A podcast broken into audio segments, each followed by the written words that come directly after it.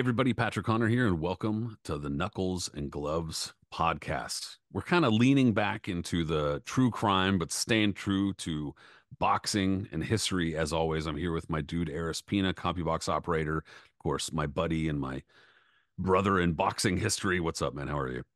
How's everything, man? Everything's good over here.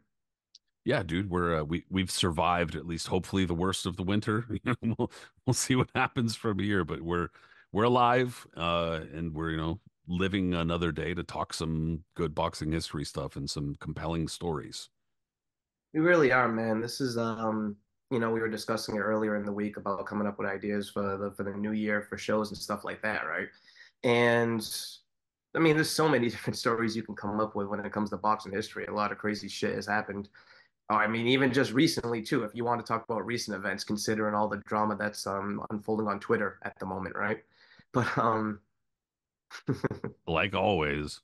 Oh, like always, yeah. Ryan Garcia and all that other shit. But we're not here to talk about that. We're here to talk boxing history. And with that being said, one compelling story that we never really brought up was um, a fighter who made quite a name for himself in the late nineteen seventies, right? As a light heavyweight, that is. So let's go back to the mid nineteen seventies now, actually around nineteen seventy-five-ish to be exact. Is that when Bob Foster retired? Around then, right? Yeah, somewhere around there. Like, I mean, he ruled the light heavyweight division for several years. I mean, he was light heavyweight champion from sixty-eight up until around, I mean, by the time he became champion sixty-eight, he was already had a decent-sized career. So, like, by seventy-two, he was getting a little bit older. seventy-four. Dipped his toe into the heavyweight division unsuccessfully, yeah, unfortunately. Yeah, exactly. Couldn't, always had to scratch that itch and, you know, get beat down for it. But it is what it is. Foster solidified himself as one of the greatest light heavyweights of all time. And even though it was a kind of meh division during that era, he still solidified himself as one of the all-time greats. He retires after getting a gift against Jorge Ahumada. Then it becomes this weird type of era where, like, you know, it's it's kind of muddled. Like, you know what I mean? There's good, really good fighters during it. I mean, especially a couple of them, like John Conti, who's a personal favorite of mine during that era. Like, Conti's awesome. Um, Yaqui Lopez was run during that time. Jesse Burnett. Uh, you had other guys, too, like Line Hutchins and um, uh, Richie Cates. I'm talking contenders. And then you had the guys who were more, you know, champions at during that point. Víctor Galíndez, you know, who basically just ran ran the roost for a good number of years. And one of those guys during that era that, like, yeah, he was a solid champion, but one that he wasn't that, I mean, he was exciting, but, like, he was an ugly guy to, you know, the way he fought, like, he was always foul and there was a lot of shit going on. He was an aggressive, like, mauling counterpuncher, if that makes sense. And so, like, but dude didn't have a lot of, you know, not one punch knockout power. So a lot of his fights would, you know, go the distance or anything, but they were just nasty, bloody affairs. And that was more, more or less the state of the light heavyweight division.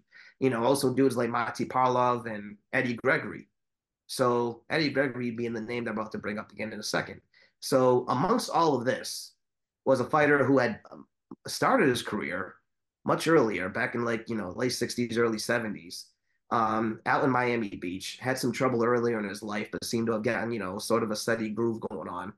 Um, racked up a number of wins, about ten or eleven wins through his career, started gaining a following, got in some serious trouble that we'll delve into in a bit, and ended up at the infamous Rahway State Prison. And as he's in Rahway State Prison, um, you know, he ends up working with the boxing program over there, starts developing relationships with people, um, goes, goes in there with Reuben Hurricane Carter, of all people, and spars with him.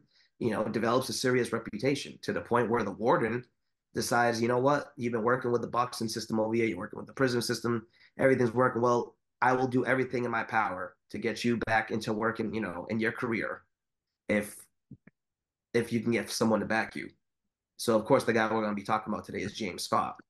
So James Scott gets his career back on track, and before you know it, he's going to fight Eddie Gregory. So before we get to that, we're going to get to the beginning of his life, but this is going to be a compelling story we get to. And Scott, when he starts resuming his career, which makes this even more better, this happens on the cusp of what is, in my opinion, the greatest ever in light heavyweight history. Just jammed full of really good fighters and exciting fighters, a number of really good fights and fights with a lot of, you know, extracurricular weight to them and stuff like that, because there's history between the fighters and all sorts of stuff. Yeah, a really fantastic division. I mean, um, it was it was a beautiful era. Beautiful. Yeah, a really fantastic division. And, um, you know, Larry Merchant, a lot of the time I find his his weird kind of poetry like a little bit tedious, but he actually put it really good toward the end of that fight. The uh, Eddie Gregory fight, the Eddie Mustafa Muhammad fight, that is. And he said something to the effect of, there have been a number of fighters who were used to be in prison or were prisoners and had gone on to become champions and or become world contenders, but we have a fighter doing it from prison, you know?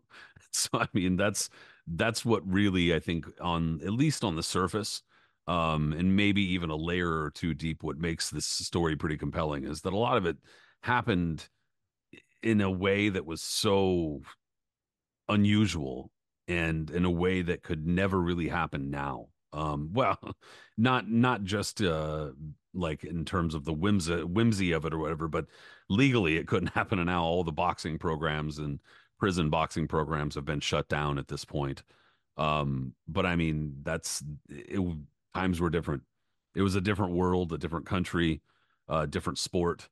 And, uh, that's part of the reason why it's fun to talk about. And we'll get into a little more deeper stuff too. So I don't want to, I, I also kind of, like always, want to put that asterisk on when we talk about this stuff, that we're recognizing, we're acknowledging that we're talking about human beings and we're not just, you know, laughing about any of these situations, and that they're kind of heavy sometimes, but nonetheless, we do enjoy the boxing part of it too and try to keep it light at certain moments. So they're fun to talk about in that regard.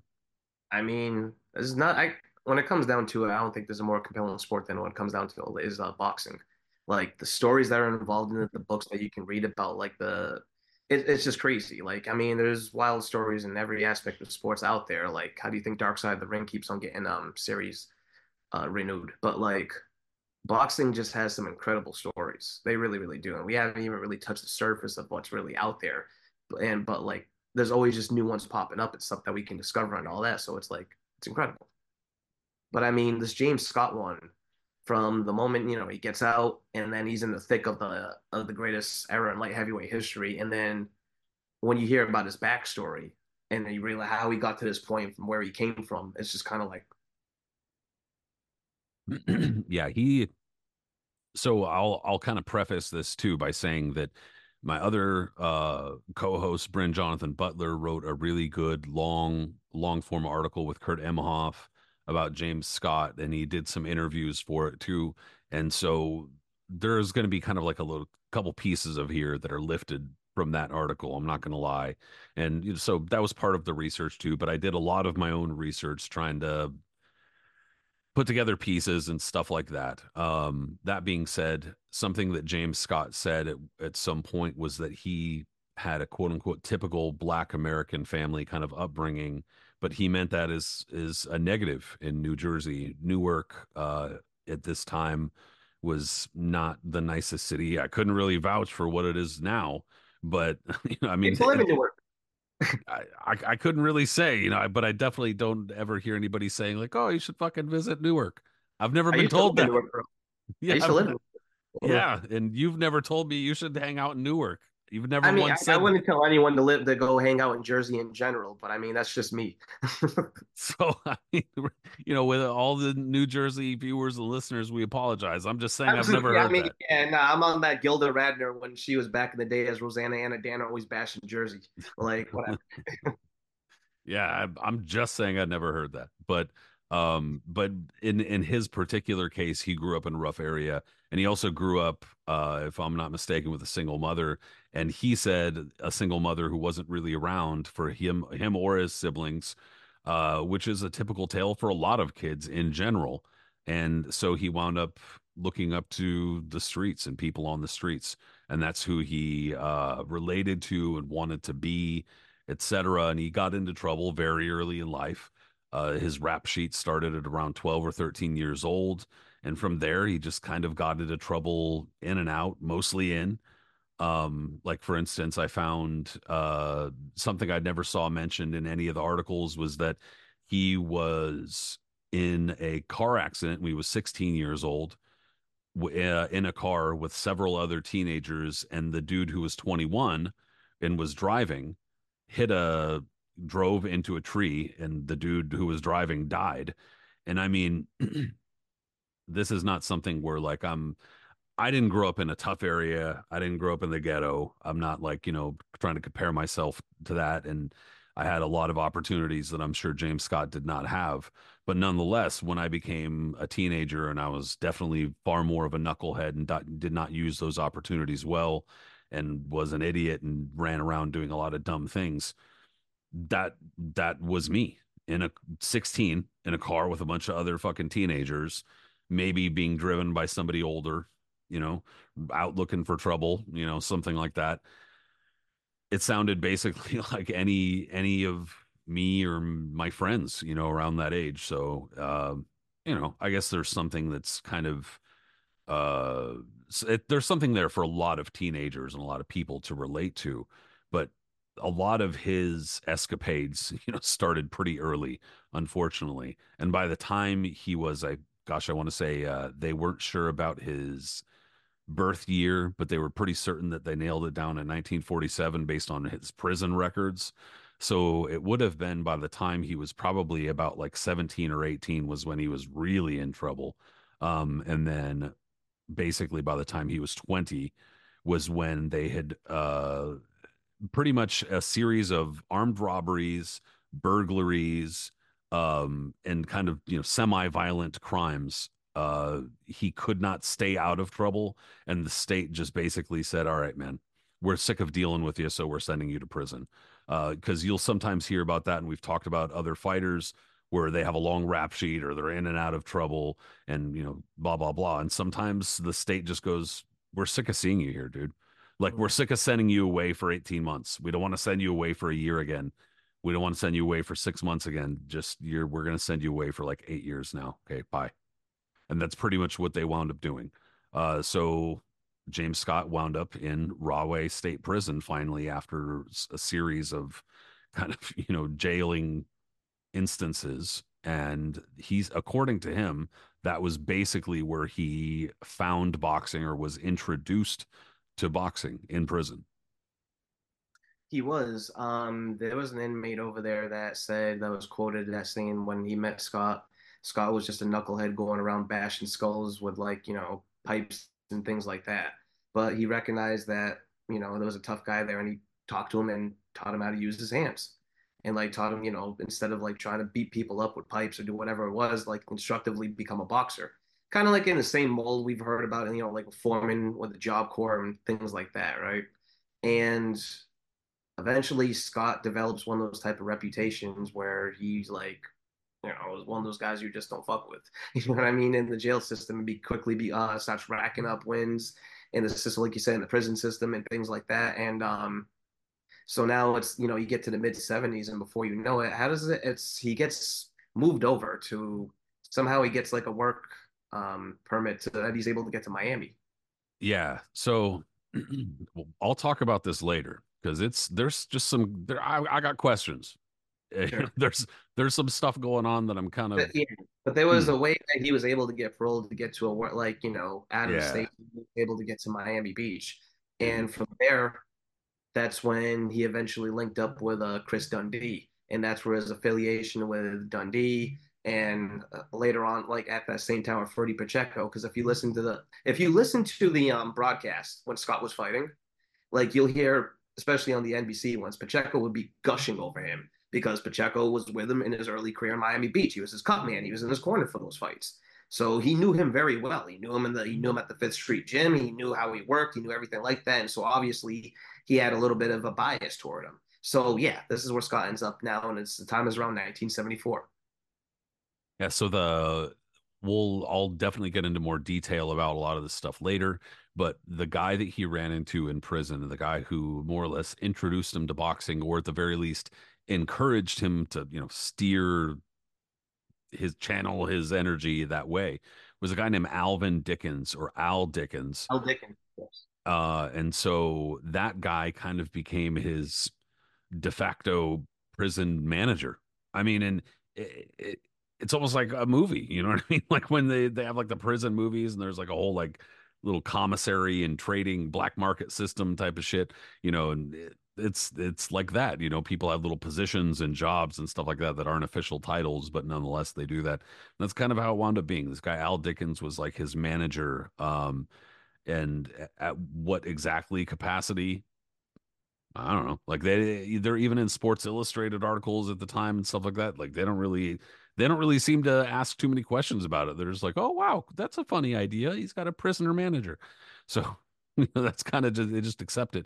But nonetheless, yes, he winds up uh, getting out on, I guess, good behavior and being par paroled. And according to him, at some point, I don't know when, because it sounded like he was mostly in New Jersey, like because he was getting in trouble in New Jersey and shit. But according to him, at some point in an interview much later, he said he, quote unquote, grew up in Miami. Nah. Absolutely not. Yeah, that's what he said. So I mean, I'm not going to contradict the man, but I don't I don't really could have seen when, because he was getting in trouble back in New Jersey. So, but th that's what he said. So in any case, he winds up finding his way out to Miami, like you said, Chris Dundee and Angelo Dundee, but they're running the Fifth Street Gym. And I mean, yeah. you know, this is a different time, like we're saying, but here now, like L A, New York, New York less so these days. But, you know, there aren't a whole lot of places around the country that are considered like boxing hotbeds, or where you'd go to like for good sparring or something like that. L A probably now.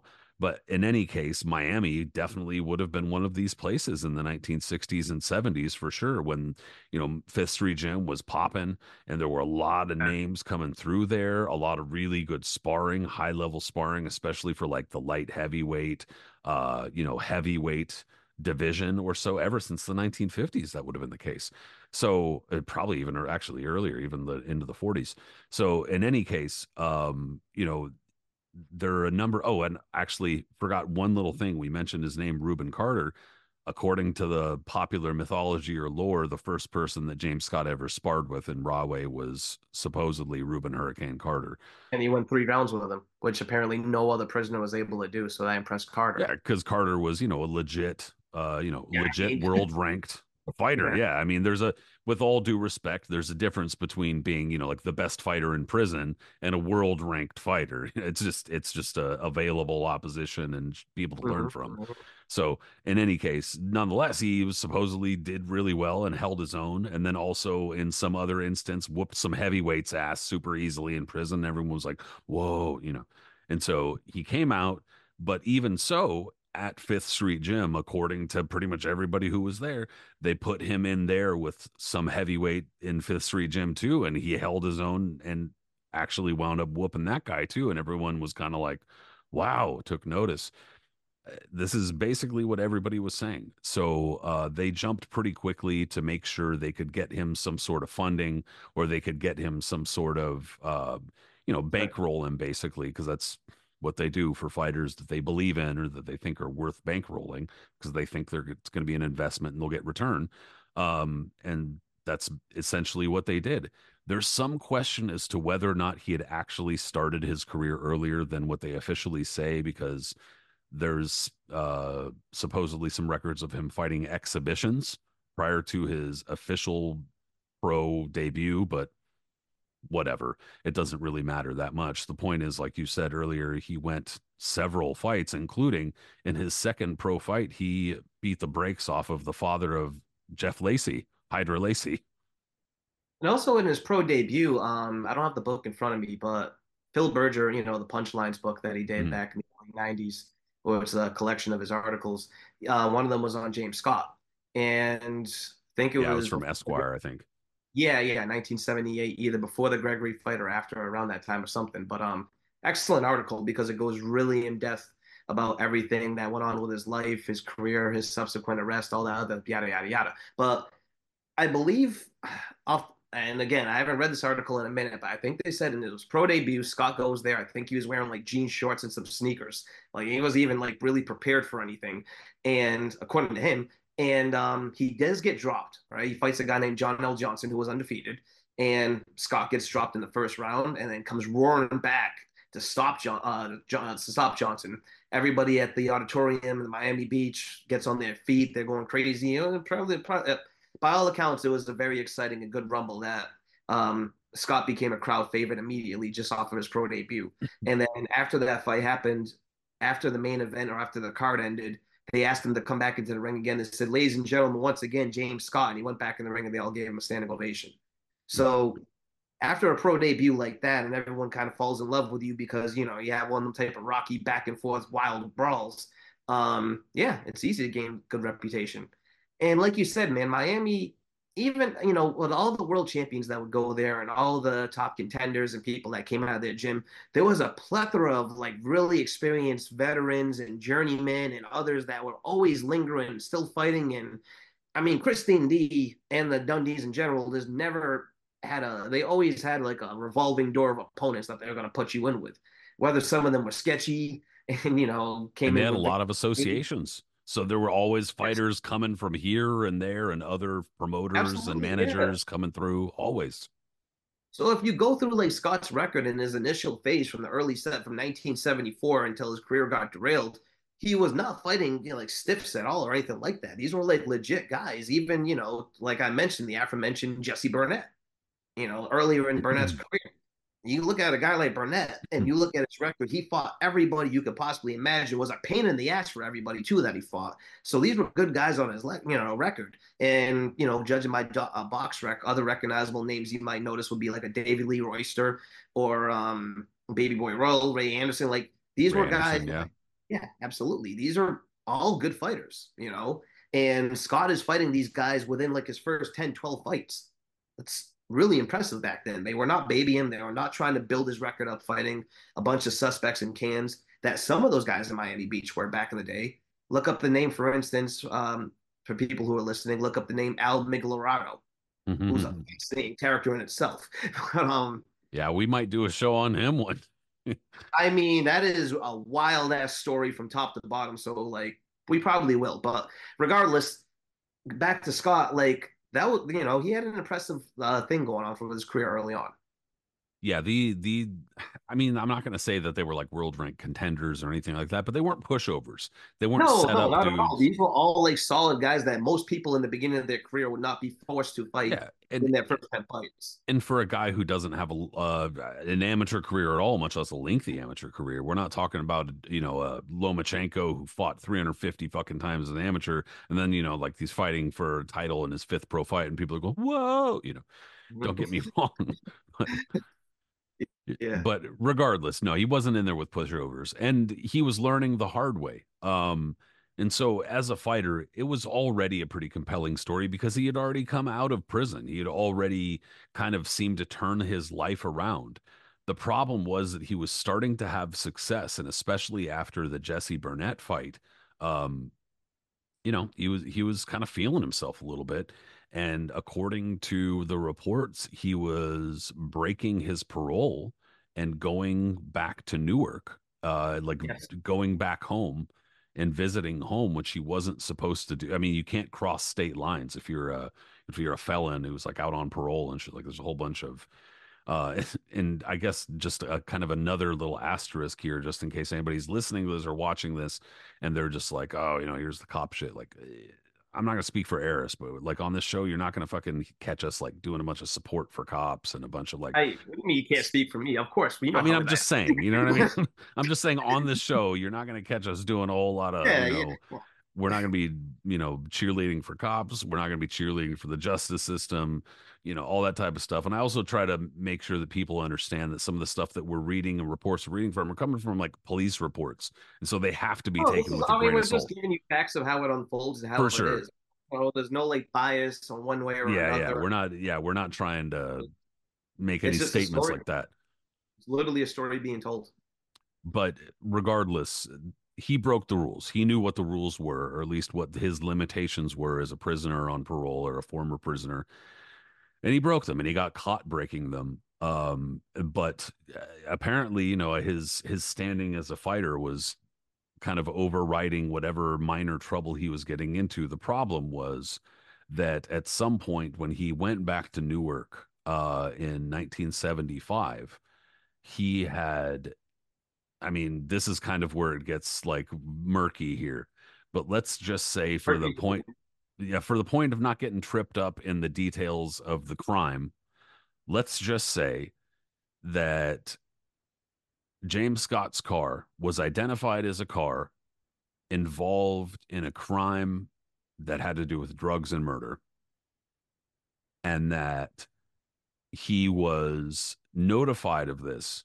And when he was notified of it, he basically kind of, he like turned himself in. Um, and that when he turned himself in, the cops found evidence that linked him to the crime. And so he was immediately indicted for armed robbery and for murder, which, needless to say, put a stop to his career. Um, and before too long, he, like, like I said, just for the purpose of kind of moving forward with the story, so we don't get hung up, you know, talking about the details of the crimes, because we get to that in a little bit. Um, he petitioned. Uh, there, there was uh, a number of people that he was in contact with who had pull, who had influence, and could basically try to get a uh, prison boxing program going, or more than just the normal prison boxing program where it's inmates fighting inmates, but actually make something of it. Um, because they had a fighter who was legitimately on the cusp of being world ranked, or I'm, he might have been world ranked. I'm not really one hundred percent certain at this point, like it, when he got locked up, but he was definitely very was close to it. Mm-hmm. Yeah, he was definitely very close to it, if not, you know, if not there. Um, and so that's where the story kind of, that as we know it, and as, you know, the kind of mainstream story or whatever. So sure enough, Uh, you know, the T V networks are, for whatever reason, convinced that maybe, yeah, I guess they can set up and get some fights going in Rahway State Prison in, in New Jersey. And that's exactly what winds up happening uh, in nineteen seventy-eight, the very first fight against Die- Diego Roberson. Um, you know, James Scott scores a second round knockout. And I think that's where this, this portion of the story really starts to kind of take off. Yeah, absolutely. So, you know, it was nineteen seventy-five when his career got derailed. And according to Scott and a lot of other sources, he was on the cusp of potentially fighting John Conti um, for for the W B C Light Heavyweight Championship. Um, whether or not that would have come off, and this is, I'm not even talking before Scott even got in trouble. Like, I'm, I'm not even sure. Like, maybe he was on the cusp of that. But, like, he did have a number of impressive wins. Burnett was only nine and oh at that point, so I'm not sure how ranked he was himself before, like, you know, for um James Scott to warrant himself a title fight.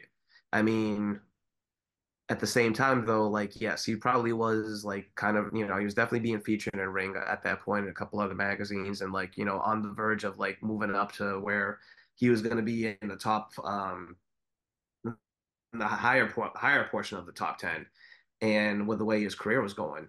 But, um, yeah, he got caught up in a murder charge where he was back in Newark, like you said, and there was a situation where him and a couple of accomplices apparently went to this apartment to go try to score drugs, and as it went through there, they ended up um, pistol whipping, like, you know, pistol whipping a couple of people, robbing them of what they had in there, and then the person that initially brought them to the house for that all to go down, he gets murdered himself and gets dumped off on the side of the road. And, um... the person that got pistol whipped afterwards, if, correct me if I'm wrong here, he kind of, like, he's interviewed by the cops, and he's the one that implicated Scott, because Scott tried to say that, yes, I let the, he said, I let the people that were, that ended up doing the robbery, um, he said, I lent them my car. That is my car, but I lent them my car. I wasn't involved in any of that. Mm-hmm. And the guy was like, so the person who, who got um busted up, I think his name was, uh, Leon Leo Skinner or something like that. He he comes up and he's interviewed, and they was like, Scott, you know, they they were like, who assaulted you that night? Because apparently James Scott said that it was a different guy that looks just like him, that they almost could be brothers. Um, that was the actual accomplice that night, some guy that they called Blackjack. And so when they interviewed the person who was assaulted, they asked him, um, they, you know, they asked him, so what happened? And he was like, you know, did Blackjack assault you that night? And he said, no, was it James Scott? Yes. Did Blackjack put a gun to you that night? No, it was James Scott. Yes. And so the guy that was assaulted, he even said as well, yes, they looked very similar alike. Like they, they looked alike, but clearly there was differences and they implicated Scott. But like you said, long story short, he ends up going to jail for that. And his career is now derailed. You're actually, it's you're, you're, you're right. And we, sh you should kind of mention some of the details, because that's part of why they got the boxing to the prison, is because he put up a, a good story, like about, you know, a good denial. And uh, and yeah, so yeah, yeah. that's part of how he was able to convince them. And he was very charismatic. And so that, yeah, you're right. Uh, part of the detail probably is needed, because he was able to convince a lot of people that he was, you know, wrongly implicated. Um, yeah, yeah, yeah. Wrongly implicated. It was a different guy. It wasn't me. So I don't, you know, we'll never really know. You know what I mean? Like the, all the accomplices and probably everyone involved in the case is now deceased. But like even back then, the other person um, who was apparently Scott's accomplice, he got killed in another stick-up soon after that. So it, it was just very murky. But like you said, he ends up back at Rahway State Prison. And for a guy that, like, had a career the way he did, on the cusp of, like he said, as he, he claims he was on the cusp of a title shot, but definitely on the verge of a world ranking or whatever it may be, that is a huge derailment. But as you said, Pat, eventually, because he was working with a prison boxing system and he had a lot of support on his, on his hand, and um, he had, you know, he had, well, the one thing that he had was a main supporter, and this was huge for himself, was the support of um, the prison warden, a guy by the name of uh, Al Hattrick. Mm-hmm. Yeah. And Hattrick was one of those guys that was, like, at the time, much more modernized than others in terms of, like, wanting to, like, try to help prisoners at least do more stuff, right? Am I being correct in that? Like, you know, like, help, you know, I mean, just like do shit outside, like, you know, maybe like make them more refined by giving them more freedom, by doing things like trying to help them or whatever it may be, and blah, blah, blah. And so, like, he, you know, there was a lot of controversy involved in that, because everyone's very dead set in their ways, especially in the prison system. But he was instrumental in trying to help James Scott, because they had a prison boxing system over there, and Scott was, like, helping with them and training guys. Um, notably, uh, the brother of Dwight Braxton, Tony Braxton, was one of them. Um, Dwight Braxton, who we'll bring up later on, was around Scott during that time in Rahway. They were sparring. Like, it was, it was a positive thing that they had. You know what I mean? It was, like, something that the, all the prisoners were, like, enjoying to do, and it was a popular um, alternative to what they were able to get involved with over there. So mm-hmm. Hattrick told him, you know, I'm going to be able to help your career. If you can find someone that's going to be able to help you, like, and back this, then I'll do everything in my power that we can, like, you know, get your career back on track. You'll just have to do it here. And then that's when um, James Scott, like you said, very charismatic, and he's also well-rounded, like well-read and everything like that, well-written. He starts writing letters to everybody you can imagine, everybody you can just cold write, and everybody trying to get involved. No one bites except for one guy, Murad Muhammad. And that's when this thing starts starring again. Um, yeah, I, I actually, I, there was a, a portion of the story that I, that I did forget. that I did forget. And the reason why, um, to kind of rewind just a tiny bit about the whole Miami thing, um, the reason why Scott was able to get to Miami was because he had the support of uh, the Mendoza group. And that was uh, kind of a group similar to how both Muhammad Ali and Joe Frazier and countless other fighters had been bankrolled by, like, groups of businessmen and other people who had come together, pooled their money together to kind of bankroll fighters and stuff like that. And they had also gotten the attention of a politi uh, like a, a politician, or the brother of a politician, uh, who had been able to kind of, you know, expedite the process a little bit, I guess, and get him to Miami. So that was how he got to Miami. But um, in any case, also the associations that you bring up, it was a good human interest story. The association with Reuben Carter, who had, Reuben Carter had already become a political figure, and he had already, like, he, after a certain point, he realized his career, his boxing career was over. He had sacrificed his career, you know, and his story is its own story. Uh, I think that there's become, it's definitely become mythologized over the years. Uh, and, you know, people listen to the Bob Dylan shit probably a bit too much, when, look, I'm, I'm just being honest. There's the possibility that he was guilty, you know, like, it's, did you like the movie? I thought it was it was like a well done movie and well acted and shit, but they took a lot of liberties with the story. I mean, bro, the the, poor, the things that they did to poor Joey Giardello. You know what I mean? The guy's elderly, minding his bit, like just trying to live on with yeah, his memory. They made it seem like and, Carter and they was had like to robbed. Make it seem like there was some racist robbery shit going on. Yeah, it had nothing to do with that. He lost fair and square.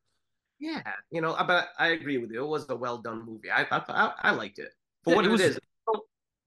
It it wasn't even it was not even really a boxing movie, but I guess it kind of was. As far as boxing movies go, it was pretty good.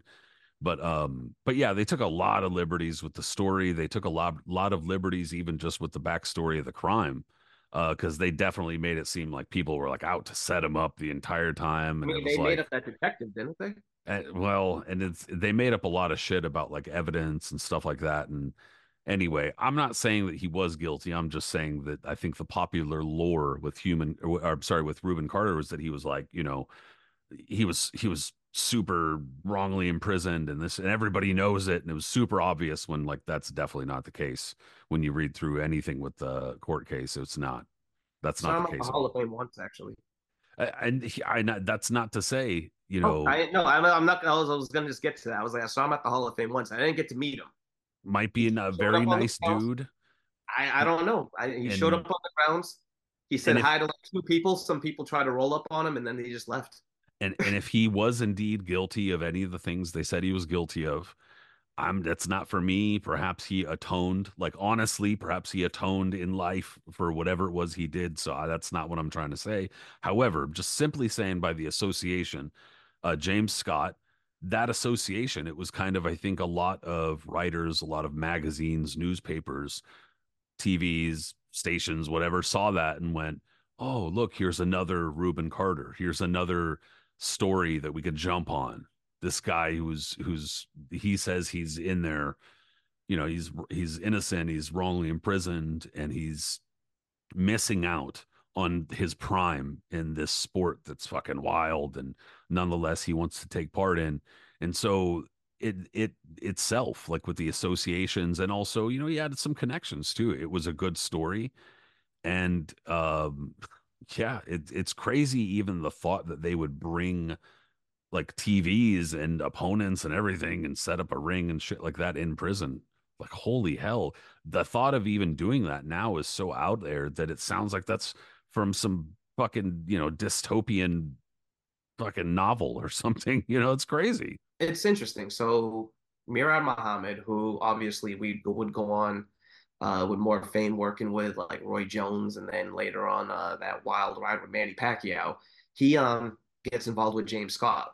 And again, for a young promoter who's trying to make a name, not a guy like Don King who's already established and like, he might find it interesting, but also like an inconvenience, or Bob Arum at the same time. Like Muhammad is a young promoter who's trying to make a name for himself. He does have connections and everything like that to it, not as big as everyone else, but this could be a good way for him to get involved in things.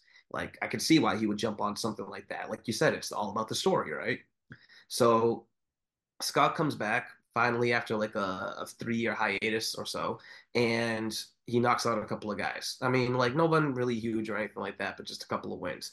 And at that point, they're able to lure in, at this now, now the W B A's number one contender, Eddie Gregory, soon to be known as Eddie Mustafa Muhammad. And Eddie Gregory, at this point, you know, we're talking about the cusp of, like, the light heavyweights. They're on the rise at this point after Galíndez. Gregory had already been there for a minute. He wasn't even really a part of that era. He was a little bit before then, you know. The same thing with the guy on my shirt, Yaqui Lopez. Those guys were still from like slight. They were, they were like the in between between like Bob Foster until the late seventies when like Saad and Marvin Johnson and them were already there too. Saad was already there to a small degree, but he was like rising in his career. All those guys were still building up. It was like a slow build, you know. And then by the late seventies, when you had Eddie Gregory moving over the Rahway to fight James Scott. You had Yaqui Lopez at the top. You have the, this guy over here on my shirt, Mike Rossman, who upset Víctor Galíndez briefly to become W B A champion, who at the time for the James Scott Mustafa Muhammad fight was W B A champion. So there was a whole lot of moving pieces over here. And when Eddie Gregory decided to go to Rahway State Prison to fight Scott, um, he was looking at that as just an easy payday. That's all it was. Like he was looking at a dude who was in prison, knocked out a couple of stiffs, and in his words. And even though he had a career before that, it's, there's levels to this. And if he's just been fighting guys and beating up other, you know, inmates at Rahway, how is he going to fight the best in the world? Gregory, at this point, had been a long-standing pro, fought a who's who of the light heavyweight division up until then, um, had a decision over Saad Muhammad, uh, lost a very, very close decision against Víctor Galíndez, and was just always near the cusp of, you know, breaking through. The thing with Gregory, though, was that, like, for all of his talent, he can just kind of be lackadaisical sometimes, you know what I mean? Like, he was, he would just go through the motions. And it would be frustrating to everyone watching because he was such a natural talent. If he really put his shit together, he would whoop everyone, which he would on some occasions. But then on other times, he would just kind of go through it. And if he, you know, at this point, when he goes to Rahway, um, he's a four to one betting favorite with just the normal crowd and like everyone around there with the betting odds. And even in prison, even though everyone wants Scott to win, and Scott's a big favorite among the prisoners to, you know, fight Gregory, Gregory was a favorite among the prisoners. Um, three boxes of cigarettes to one. So that's what was going on. Yeah, over there. Yeah, the currency, the prison the currency. currency. Yeah, yeah, it's, it's not just shit they say in movies. I guess that's legitimate. It was definitely um, legitimate, and if you know, so this was like a big thing going on, and H B O. It was a big production too.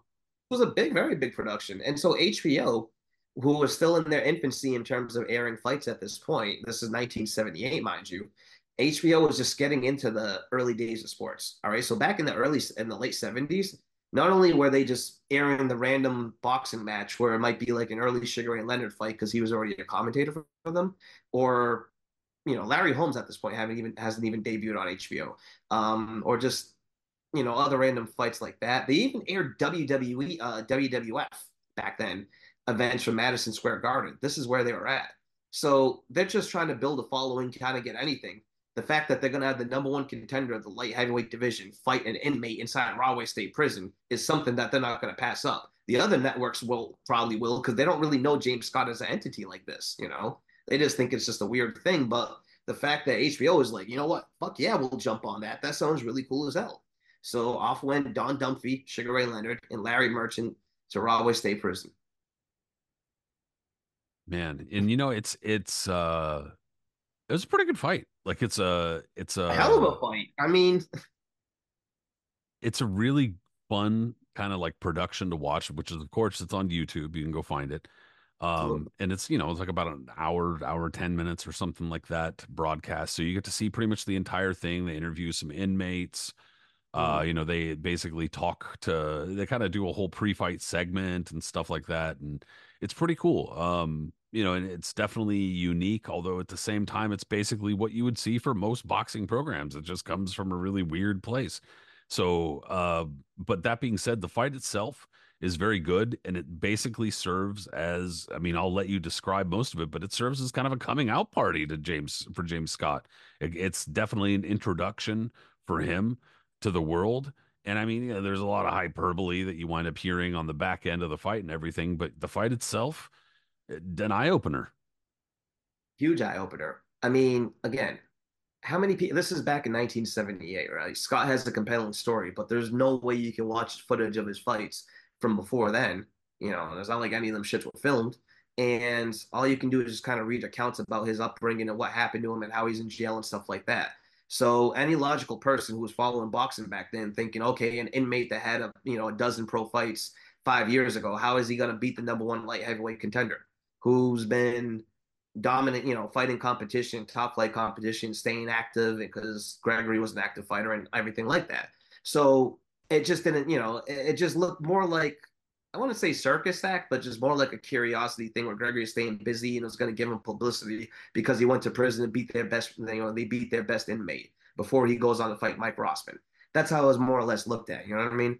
And the first round, it kind of looked like that too, because Gregory was, you know, more, he seemed more confident, and um, uh, James Scott seemed more of the sense that he was like trying to find his footing and just get like a grasp of what was happening. But once he got an idea of like, you know, by round two, there was a whole different story. That's when Scott was like, all right, I've got a sense of what's going on in front of me. Gregory can't do shit with me right now, and started taking command. And he had this like sort of a peekaboo style, but, you know, not quite in the sense where he was leaping in with his shots that you would see Floyd Patterson and later Mike Tyson do. But he would have his hands kind of right there, move in, and but everything was just so concise with him. He was strong, and he was like the pressure that he put on you. And Gregory, who clearly was not expecting a fight like this, was just kind of like, you know, oh, holy hell. And they started taking a beating from it. Each round, he was getting more and more sustained, and you hear the announcers getting more wowed by what they're watching because no one expected to see anything like this. And Sugar Ray Leonard especially, he was really impressed by what he was watching by Scott.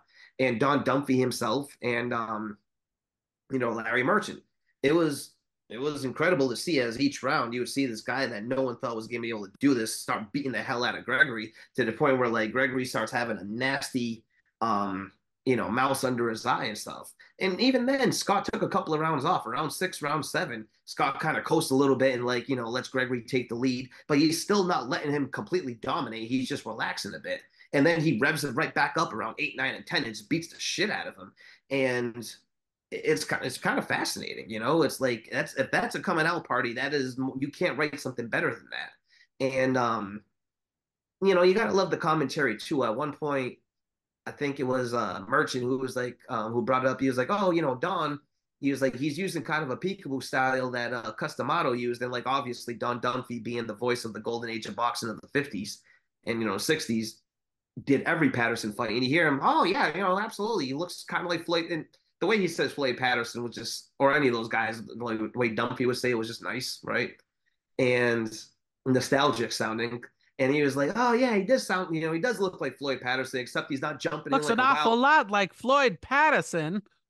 Yeah, exactly. Like, yeah, why does yeah. every fucking person sound that way back then? And the way he said it, and then he was like, you know, except though he's not jumping in like a wild gazelle or something like that, like Patterson did. He's just not using his gazelle punch. Yeah. Well, you know, Scott won a decision, and that was a huge upset and a fight that, like, opened up the eyes for everybody. And that was when all the networks were just like, gimme, gimme, gimme, gimme, gimme. Like, think about this. You got a prisoner fighting out of Rahway, just beat the number one contender in the world. He's charismatic. He has a really fun style to watch. And clearly... He'll do promos for you. He'll, you know, he'll do it all. And, like, this is just, you know, ratings thrown at you like this, basically. Like, everyone's going to be compelled to watch something like that. So that's where we're at. And it's, and it's the that classical... fucking mixture that we are very familiar with now, especially with, like, Jake Paul and everything, where they're well under the fucking understanding that people are going to tune in because they're mad and they can't fucking stand the idea of a fucking prisoner doing this shit. They're going to mm-hmm. tune in and watch the fight all the same, and they don't care. So they, you know, start to understand, okay, well, let's bank on this shit. I mean, that's, I don't know that it's like that for James Scott. I think that, at least on some level, he he really believed in himself, and he, which he should have, especially after that fight, you know, uh, defeating a top contender who was uh, an experienced fighter in the light heavyweight division and was already taken on other top contenders. You know, it's, this is yeah. a massive confidence booster. And it's one of those things that it's like, at this point, if you listen to him after he beats Eddie, um, Eddie Gregory, later on Mustafa Muhammad, he, you know, he says in the interview afterwards, he was like, you know what, I'm going to give him a rematch after I beat Mike Rossman, because that was his whole plan, was that he was, he was thinking he was going to fight Rossman.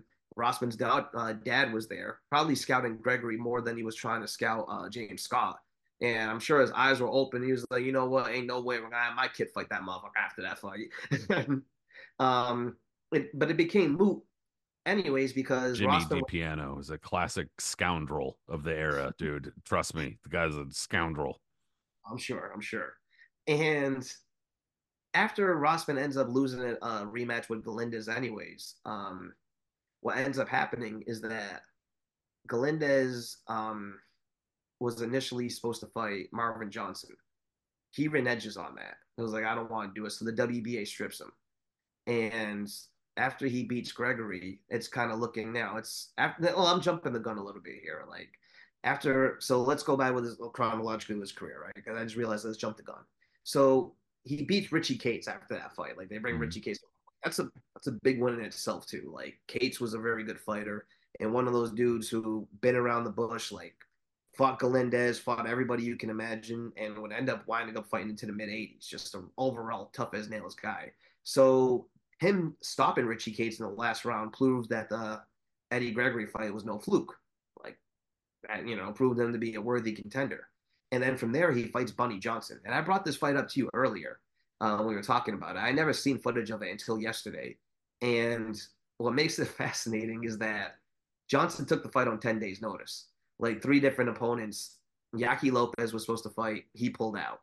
Um, Vonzel Johnson, another light heavyweight contender from that era, was supposed to fight. He And then he pulled out.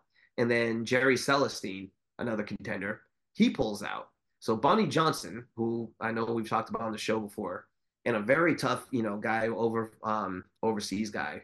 First, bl- first black British heavyweight champion. Yeah. And a dude who would put an absolute whooping on Mike Corey a few years later. um, oh, yeah, that was bad. Yeah. um, he takes the fight on ten days' notice. God bless him. And unlike, you know, the Richie Cates fight, the Eddie Gregory fight, this one where that was held, like those fights were held in a big hall, like with paying customers, while all the prisoners were kind of like held in another place, you know. Yeah, they had on. to they had to watch on some like closed yeah. circuit T V in the, another room or something. This fight with Bunny Johnson was not held anything like that. This was held in an open field somewhere in the prison yard on a ring constructed by prisoners. And it is the biggest ring you could fucking imagine, bro. It is huge. Like, you can fit like a hundred people in. That was a gigantic ring. And the and the prisoners are surrounding it, not too close, but just like on the outside of it. There's no there was no paying customers. They did say on the on the announcements there was no paying customers, but the prisoners watched it with like a ten foot wide like tall chicken fence holding them over. Hostile territory, to say the least. Jesus, dude, yeah, fucking live from Folsom Prison. It's fucking crazy. God bless Bundy Johnson for that, man. I mean, he's a guy that doesn't get talked about enough, and a very tough guy. Well, and I mean, you know, in reality, it was probably pretty safe. Like, you know, the the of course it was. I'm not talking about a safe, you know, like, like just in general. But it's I'm just, just the atmosphere of the whole thing being. I'm there. Just, yeah, I'm just saying, like you're you're you're not you're. Uh, this dude's got home prison advantage like a motherfucker. You know what I'm saying? But I mean, like, you're fighting in a prison. You know, if I were a fighter, I'd be like, this is fucking weird, bro. What are we doing? You know, I, so I, I got to give the fighters who came, came went in their credit, you know, because they didn't have to. A number of these fighters could have just gone and fought whomever anywhere. So they didn't have to do this. So you got to give them some credit because they were stepping into a weird situation too. So at this point, though, this is when things can start getting murky and stupid. Um, Galíndez, like I said, going back to Víctor Galíndez really quick, he's supposed to fight Marvin Johnson. He re- initially refuses to fight Johnson. The W B A strips Galíndez for that. Um, the fact that James Scott has been going through a rough shot of beating the shit out of every light heavyweight imaginable in the top ten, deservedly now, he's ranked him on the top. I think he's at the W B A's number one, right? And Yaqui Lopez is right at the very top too. There's been a lot of like going back and forth that they're supposed to be fighting each other. And it looks upon that they might actually fight each other for the vacant title finally. All right, like this is what's going to go down to. And they were going to try to work on it where they at least get a visa to get Scott out of Rahway, because I don't think you can fight for the title there, to like, you know, fight in Atlantic City or wherever it may be, right? And that's when the W B A, uh, I, I mean, I just hate sanctioned organizations. Let's just say it like that, right? I'll like preface it with that. I've never been a fan of them. We talk about how much, you know, they're shady and stuff. This is when they decide to get all high and mighty, is when they're like, we can't have a prisoner as a world champion. And they decide to um to strip him. And when that happened, uh, they tried to strip uh, Scott of his number one position. And at the same time, Galíndez sulked back to the W B A and apologized to them and said, okay, I'm sorry, I'll fight Marvin Johnson now. And so they gave him back the championship. So it all just became moot in general, you know. And Johnson ends up knocking Galíndez out, breaking his jaw, finishing his career more or less. And um, Johnson, uh, Johnson, um, James Scott at this point is still going through a collection of the contenders that are willing to fight him. Yeah, dude, it's it's it's like I said, it's a situation where it's probably tough if you're a fighter to be like, yeah, I'll give up my position and then go fight somebody in a fucking prison. But I mean, you know, the the sanctioning organizations, they pick and choose when to be, you know, ethical and moral and stuff like that. And this was a situation where all throughout the seventies, uh, first of all, the W B A was fucking with the light heavyweight division, something fierce. I mean, both sanctioning organizations were, but we talked about this the other day.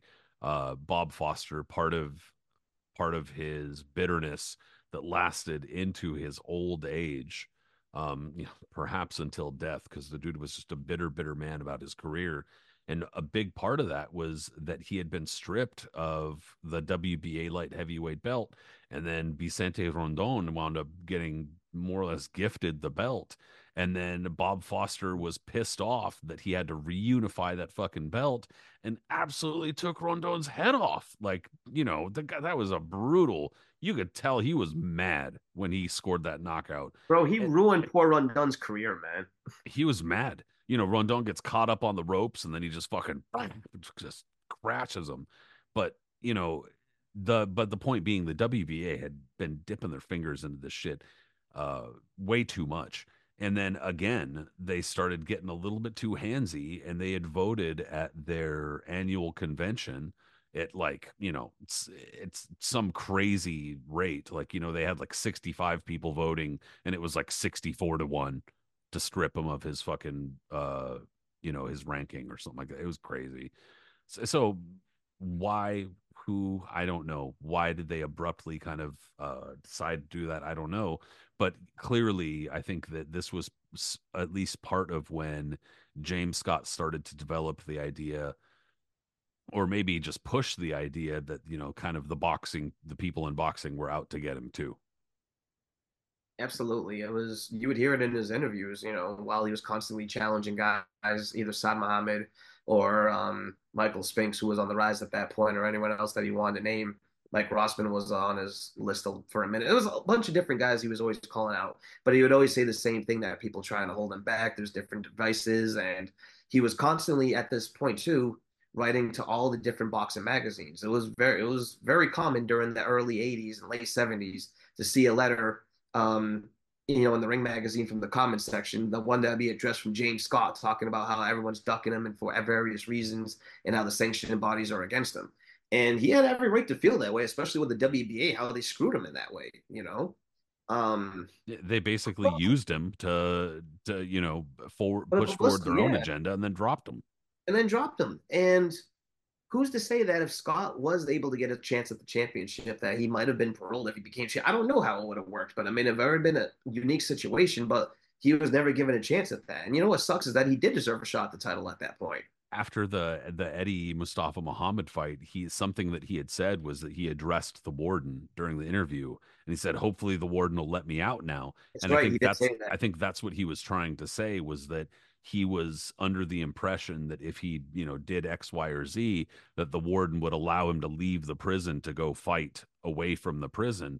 And when you were saying that earlier, it kind of crossed my mind that I, I if I'm not mistaken, part of the thing was that they were, the prison was hoping they would get extra funding if he sure. did well, and that they had proved that this was a good program or was bringing in money or whatever, that the state would give them extra funding, which, I mean, sounds like the, almost like the plot of like the fucking Shawshank Redemption or some shit, you know, force this guy to go in there and fucking fight a bunch of contenders so you can get some more funding. Speaking of dystopian, fucking weird, but regardless, supposedly that was part of the deal, and it kind of just started to fall apart, especially with the with the W B A yanking that shit away. You know, and then by, you know, it's crazy too, because he ends up fighting Yaqui Lopez finally after a bunch of um, failed fights and various reasons for whatever are not happening. It ends up finally happening in December of seventy-nine, and he beats him, and that's like the biggest win of his career, and it ends up being the culmination of where he was going to end up staying at, you know what I mean? And when you think about it, it's like, it's nineteen seventy-nine. He beats him, and he's about to turn into nineteen eighty. And even though he's, his career is like, he's still trying to figure out where he's going to be able to go with this, he's on a natural high. Like, he's clearly the number one contender amongst everybody in the world. Like, and everyone's looked upon him. I mean, it's an incredible run he's had, beating all these guys from starting with Gregory up until, um, excuse me, Gregory in late seventy-eight up until um, Yaqui Lopez at the end of seventy-nine. that's a huge run for a guy who's fighting out of Rahway State Prison, you know? And he had a lot of support behind him at that point too. A lot, a lot of support. People, you know, writing on behind um, on his behalf, trying to offer this and that. And, you know, the networks loved him, obviously, because he was television gold. But by the time nineteen eighty rolls around, you know, when he fights a guy by the name of Jerry the Bull Martin, and everyone thinks it's just going to kind of be business as usual for Scott, and hopefully after this one he'll finally get, you know, the fight that he deserves. And instead, a disaster struck. He had the kind of style where he was aggressive. He would press forward, and sometimes he was like an aggressive counterpuncher. Like he'd, uh, he he did not have an easy style to fend off. He was strong. Um, not a super tall guy, but definitely well built for sure. Not an easy fighter to face. Not generally an easy fighter to fend off either, because Eddie Mustafa Muhammad, he's a very good boxer, uh, well-schooled guy, and like you said, sometimes kind of lazy, would lapse in and out of it, but nonetheless would usually, you know, if a fighter was not on the level, he, he was going to control him, and he couldn't really control James Scott. James Scott was not an easy dude to control, but um, you know, he could he could be caught. You could catch him coming in, you know, type of thing. And on top of that, you know, he, he did have a shelf life. He got started late, and he had already kind of uh, burned through some of his wick, as it were, by the time he got started, most likely. So by the time he got to Jerry Martin, who had only had one loss, but, you know, Jerry Martin was not considered, uh, at least from everything I can gather, he definitely was not considered somebody who people thought was going to be like the guy anytime real soon, but he was a top contender. And he was tough as nails, man. You know, his nickname was the Bull, and he literally fought like that. You know, and during the uh, the announce the announcer said during the fight that a couple of times Martin earlier in his career tried to box and realized quickly that it just didn't work for him. Mm-hmm. Kind of like Saad Muhammad early on with himself too, and after uh, I think it was after he lost the decision to Eddie Gregory, where he decided, you know what, I'm not, I'm just gonna, you know, turn loose after that. And um, when you see. When you see guys like that, like that's what Martin was. But the thing was, he was a little bit lanky, but he was strong. He had a strong back and everything. And he put pressure on you. And Scott put pressure too, but like Martin was different. He was head on type and didn't move back. And he was hard to push back. And Scott, I don't think, was prepared for a guy that was going to come and try to bully him the way he was able to. And like you said, in first round, he can get caught. Boom, boom. He got caught with a right hand, got dropped right on his ass. And that was the first knockdown he suffered since his pro debut. And you hear the crowd. That was a that was a big noise. I think it was what Marv Albert was the announcer. Oh, you know the voice that he makes when someone that he had when someone gets dropped. And um, yeah, it was it was a bad fight for him. He got dropped in the first round. He got dropped in the second round. And he gra- I mean, to his credit, he gradually built himself back into the fight where like he made it kind of close because it was on the round system as a points to as opposed to the point system. And by rounds, they only lost by two rounds on two of the cards. But, you know, it's still, that was a major setback. And for a guy that couldn't afford even the slightest of setbacks, that was a huge disaster for him. And that elevated Martin more than anything because Scott was looked upon literally like his nickname, Great Scott, Superman Scott, everything was implied. You know, and the way he was running roughshod over the division at that point, losing him badly and getting dropped twice, that matter, to a guy, you know, to Jerry Martin, was a huge blow to uh, to everything. And he had also started to kind of, he he took a, a massive uh, injury outside the ring too, in that, right. So with the W B A, um, you know, a part of the reason why they had kind of abruptly decided to drop him from the rankings was that the state had decided to retry him for the murder. So he had gotten, he had gotten, uh, he was found guilty for armed robbery. But the jury was deadlocked on the murder, but they weren't really deadlocked. It was eleven to one. It was just that it wasn't unanimous, so that they didn't go through on the murder. Um, because long story short, when you go after, uh, you know, when you go after perps, you know, certain types of crimes uh, or certain types of murder or whatever, it's got to be a unanimous verdict or else it's not, you know, going through. And so that being said, they retried him. And because he was being retried, it was going through this long process of, uh, you know, the retrial and the kind of uh, the appeals process or whatever. And the W B A, I think, just decided it was there was too much danger there. they didn't want to deal with the uh, the potential of uh, James Scott getting indicted for murder, and then now they have to deal with the the fact that they've got this highly ranked and potentially, you know, champion who's a, you know, just got indicted for murder or whatever. So a, a lot of things were just really falling apart, and like you said, going into the Jerry Martin fight, like he, he just couldn't afford to misstep. He couldn't, he had already kind of misstepped to get back into prison. Like he'd already kind of burned through. He's, this is on his ninth life, you know? And so yeah. he couldn't, he couldn't lose anymore. And he lost this fight. Even so, he, it wasn't over for him. Like I was saying earlier, very charismatic guy. He definitely squeezed every ounce of blood out of this freaking Rahway Stone, dude, for sure. And I mean, you know, a couple months later, they wound up, or um, it's actually a, a year and a couple months later, I'm sorry, they wound up coming back to Rahway. Absolutely. So, like, he has a an interim fight with uh, the aforementioned that we talked about earlier in the show, Dave Lee Royster, who fought a draw with him in his early careers in, in his early career in Miami Beach, and stops him, and that moves on to um, our next guy, Dwight Muhammad Qawi, you know, then known as Dwight Braxton. Hardened and Buzzsaw. One of the, oh man, dude, one of the toughest dudes you could ever fight. And it's one of those guys, you know what, we've talked about this, um, not on the show, but like off of it, where it's like, I would fucking hate to fight a guy like Qawi, all right? Short, stout, built like a tree trunk, and doesn't have the style that you think a guy built like that would have, where you would just come in and just kind of wade in, slug it. No, like he was very apt at slipping and sliding punches as he like moved in on our crowd, so it made it hard to really hit him. He would beat the shit out of you with the body, everything. He had a really good jab. He could out jab you, even though he was like five seven and light heavyweight, and like he was gonna beat your ass and laugh at you the entire and that's time. The thing. He, he had that giant mouthpiece that was like that covered everything from top to bottom. You know, the Apollo Creed one I want to call it, because mm-hmm. Creed kind of had a similar one in Rocky. Yeah, like yeah.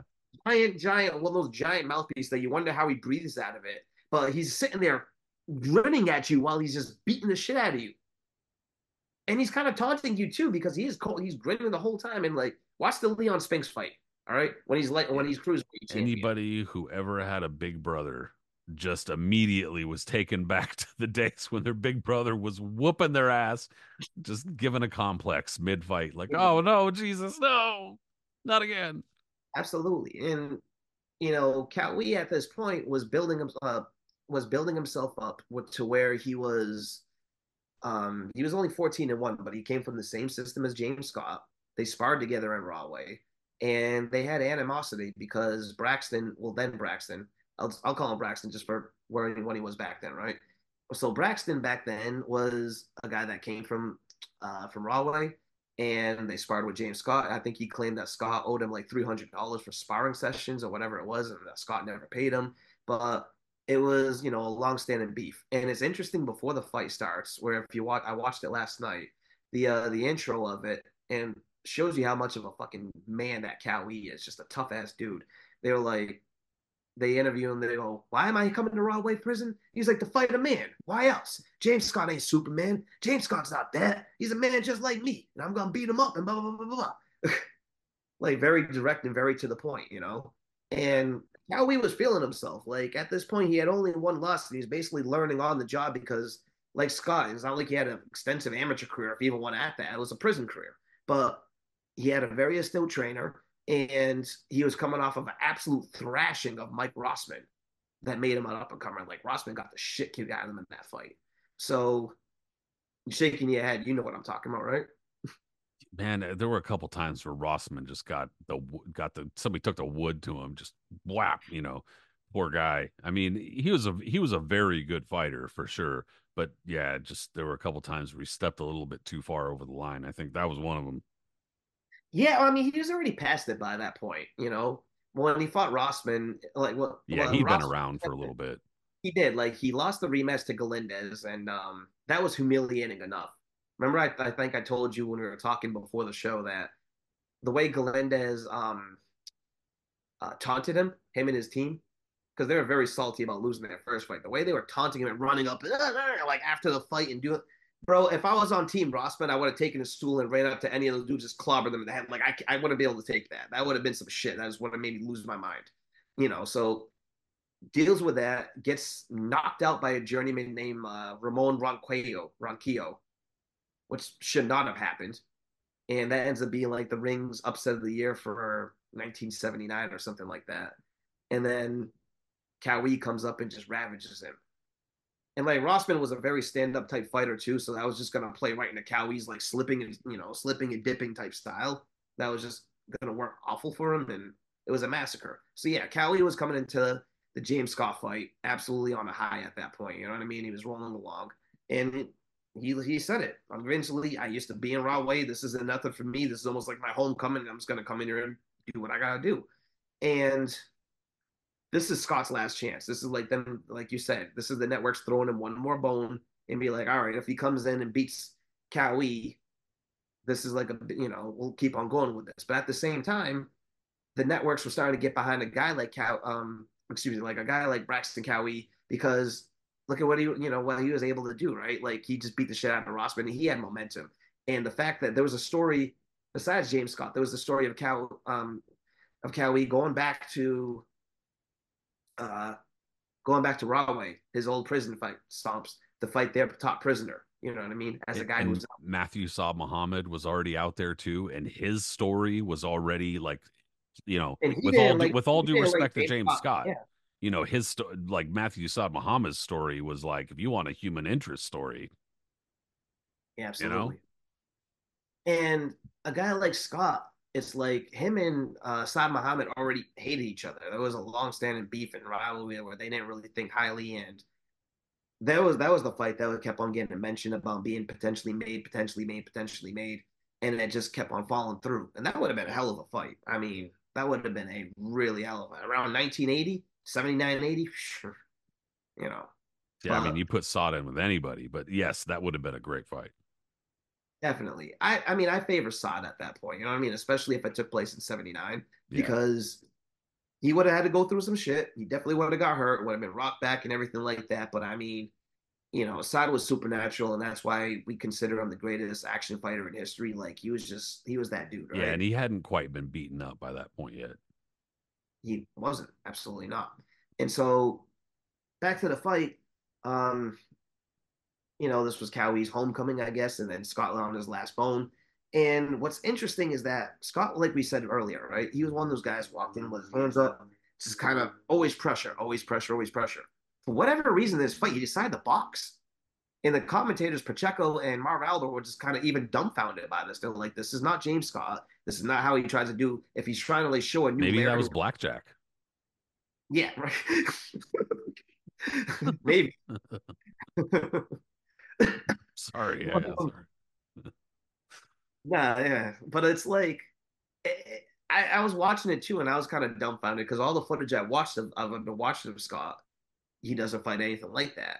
And it's not to say he looks really awkward or like, you know, a deer in headlights or some shit trying to box off the back foot. I mean, on the contrary, it's not bad. It's just clearly not something that's like his go-to. And Qawi gets adjusted to it after like a round or two. Like even he seems confused by what was happening. You know what I mean?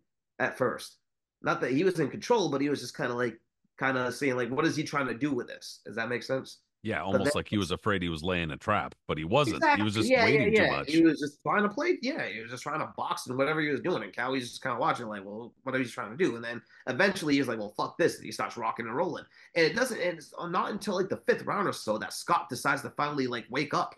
And starts fighting the way he fights, and clearly starts landing punches and Rocky Qawi back, and and you hear Pacheco and everyone else like, you know, blah blah blah blah, and it's like, and then he stops again. You know, it was almost like he was being like uh, Mustafa Muhammad at that point, where he's having like gaps in what he's trying to do, and it's it's past it. You know, the flame, what he, the momentum he had, the the fighting that he had, everything like that, would clearly was just like a little past at this point, and. He was, even though it's only nineteen eighty-one, he's part of like a older part of the generation. Like there's about to be more stuff moved up, and he's not going to be a part of that crew. And he ends up losing the decision. Well, and you know, if if the prison records are correct, then he would be at this point thirty-four. You know, yeah. So he's obviously time's running short. You know, anyway, time's running short, and he's got to be feeling that. But um, you know. he loses this decision. And I think that there's a portion of this too, that like, uh, you talk about the, the history between um, Mah- Dwight Muhammad Qawi and James Scott. And, you know, part of this also, this entire thing with James Scott becoming kind of like a celebrity within the prison too, you know, like we said earlier, they interviewed the prisoners and stuff like that. And there's this undercurrent of like, look, James Scott's really charismatic and outspoken, and he's, and he's seems like a nice guy. And, you know, their interviewers like going back and forth with him and, you know, doing little promos and all this type of shit. He seems super likable, right? But then you start to hear or read other interviews and people are like, yeah, he's kind of an asshole. He's kind of a dickhead. He's not very nice and stuff like that. And it's kind of like, what's, you know, why the, why the shady two-sided shit here? You know, like what's going on? Well, I mean, part of this too, with him becoming kind of a celebrity within the prison, was he was making purses. He was getting paid. Uh, he was accepting oh, yeah, purses yeah, for these fights. And so basically, you know, he wound up with money. And he was able to spend his money in the prison. And yeah. one of the th- one of the ways he spent his money when he was fighting was he would eat steak and eggs every day. And that's like, prisoners don't get to fucking eat steak and eggs every day. And so you, you're kind of creating a situation, or whoever it was, was creating a situation, and he was feeding into it, where he was now like the elite of the fucking prisoners, and they hate his ass because they're seeing this fucking guy getting to eat a bunch of shit that they don't get to eat. And and there he's going to fucking do training and extra extra this and that, and spend extra time doing this and getting out of his cell then, and blah blah blah, getting treated well by the guards here because they're getting notoriety, the you know, et cetera, et cetera. So I think that there was a lot of resentment from the other prisoners, and I think that probably Dwight Muhammad Qawi probably felt that too, because he was just his little sparring partner back in the day. You know what I mean? And so he probably felt some some. measure of resentment or some kind of like get back or whatever that he wanted to get. And um you know, that there's a chance too that that got to James Scott, that the mixture of having to wait, because he was somewhat active over a pretty short period of time, but then was still kind of waiting in the wings to see what everybody was going to do, because it was he was at their whim. He had no say, and he could only fight when they said. And you know, that probably got to him, but then it also probably got to him that he was having to wait, in the sense that like, he didn't really know what the fuck was happening. So, sure. you know, I it's, would imagine that all this stuff weighed on him. And, you know, I've met Qawi. I've met a Qawi a couple of times at the Hall of Fame. Um, when he got inducted, I got to spend a little bit of time with him because I was up on the stage with him doing his fist casting. And so the first thing I asked him about, because I was most curious, was the James Scott fight. Not about the Sam Muhammad fights or anything, because I figured everybody always asked him about certain fights. You know what I mean? Like, oh, Dude, how did you ever apologize for beating Leon's ass like that? Be honest. I, never, I never brought up the Leon fight. With him. I love Leon too much, man. As a personal friend that Leon was for me, I ain't gonna bring that up. That was just rough, dude.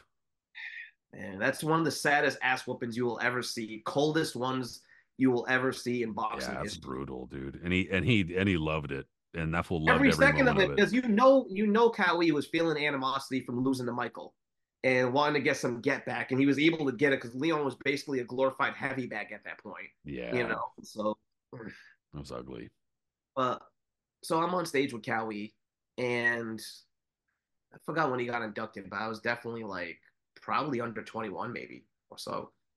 And um, we're on stage and we're talking. I'm like doing his hand and stuff like that. And I was like, yo, look, I asked you a question.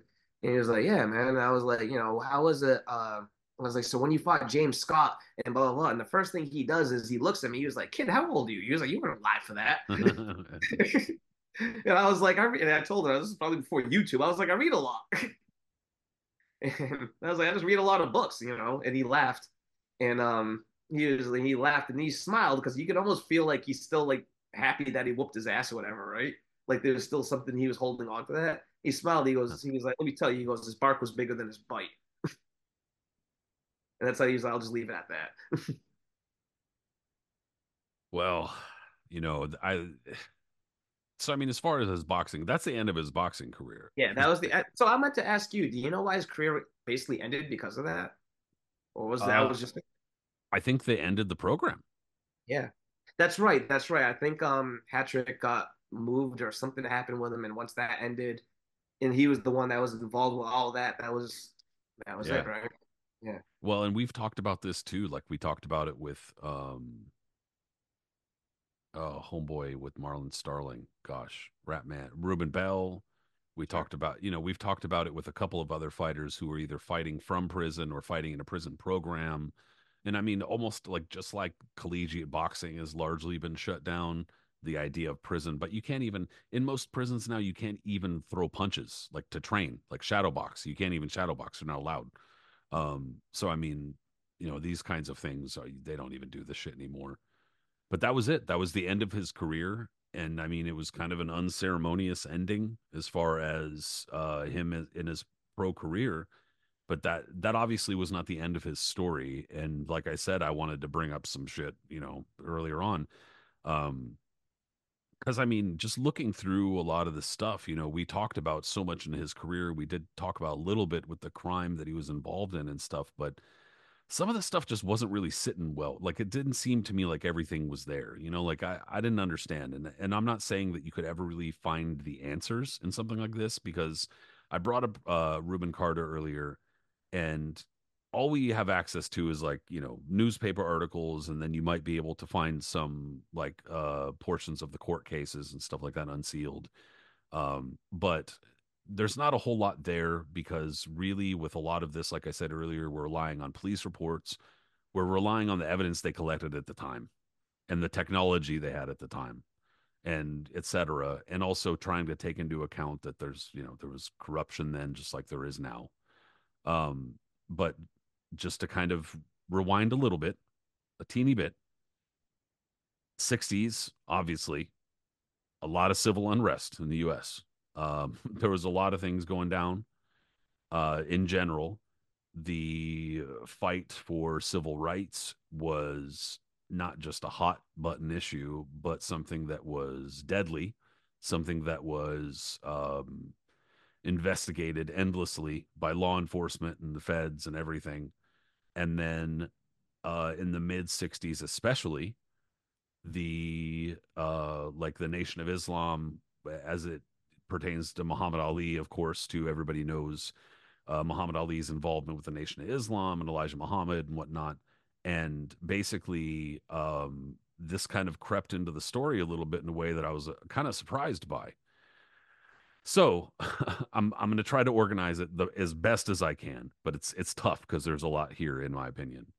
But long story short, right? So the Nation of Islam, uh, as people know, involved with Muhammad Ali, but Muhammad Ali had car- kind of started trying to distance himself from the Nation of Islam for a number of reasons, least of which, of course, being uh, not least of which being, sorry, the numerous assassinations and assassination attempts that were happening on people who were involved in these various sects of uh, the Nation of Islam or Black Muslims.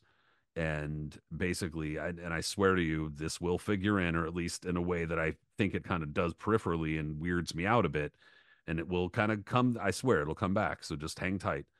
Um, basically, one of the tenets of the Black Muslim belief, Uh, I won't speak for all of them or put them all under a big umbrella or lump them into a, you know, solid mass. But point being that many of them at this time believed that there shouldn't be race mixing. There should not be, uh, they were fairly strict as far as uh, their beliefs, their religious beliefs. I guess I'll just put it like that. And so um, there was a lot of infighting as far as just like today in within Christian groups, within other Muslim groups, et cetera. People have different beliefs and will squabble to varying degrees. Same thing then, except for a lot of the squabbling had started to get violent. So, and within the Nation of Islam, I don't mean to downplay that, but within the Nation of Islam, there was kind of a spiritual leader of the group. And in that group, there was a guy named Malcolm Shabazz, and he was thought to be kind of like the next leader of the Nation of Islam. Well, this guy, Malcolm Shabazz, was murdered uh, seemingly out of nowhere, but it was not out of nowhere. There was actually this string of murders and beheadings, actually, that happened within this one particular group of the Nation of Islam that was led out of New Jersey. And the guy who was second in command, Alvin Dickens, James Scott's manager from prison. So I, I mean, I knew of his name.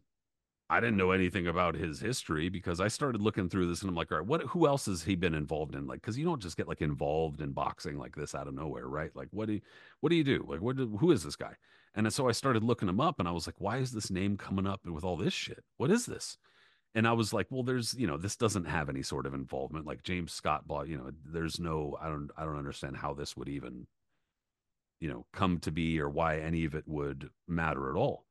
But, um, first of all, James Scott actually, just like Reuben Carter, converted to Islam in prison. And James Scott, his uh, converted name was actually, I just wrote it down too, but I had Rajan Muhammad. So he himself was a Muslim. And then And, and I'm not trying to suggest anything by all this, by the way. I'm simply saying there are connections that are weirding me out, like I said earlier.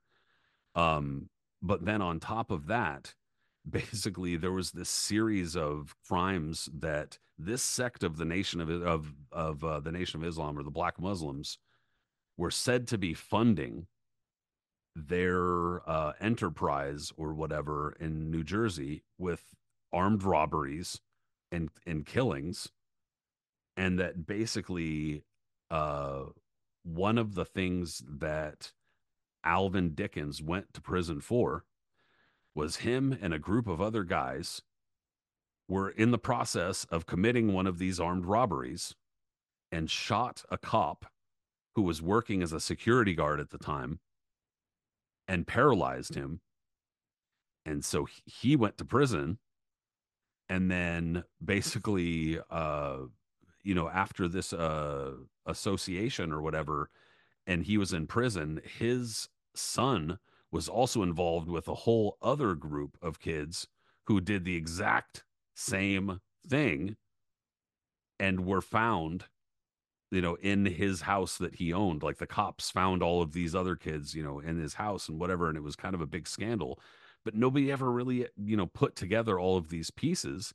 And then on top of that, the kind of kicker that kind of made it strange for me was that when I went back and was starting to look through the case for James Scott, right? Like, so again, these don't really seem to relate to James Scott. So what? He had a, he, the, the guy's a prisoner. So of course he did some shit, right?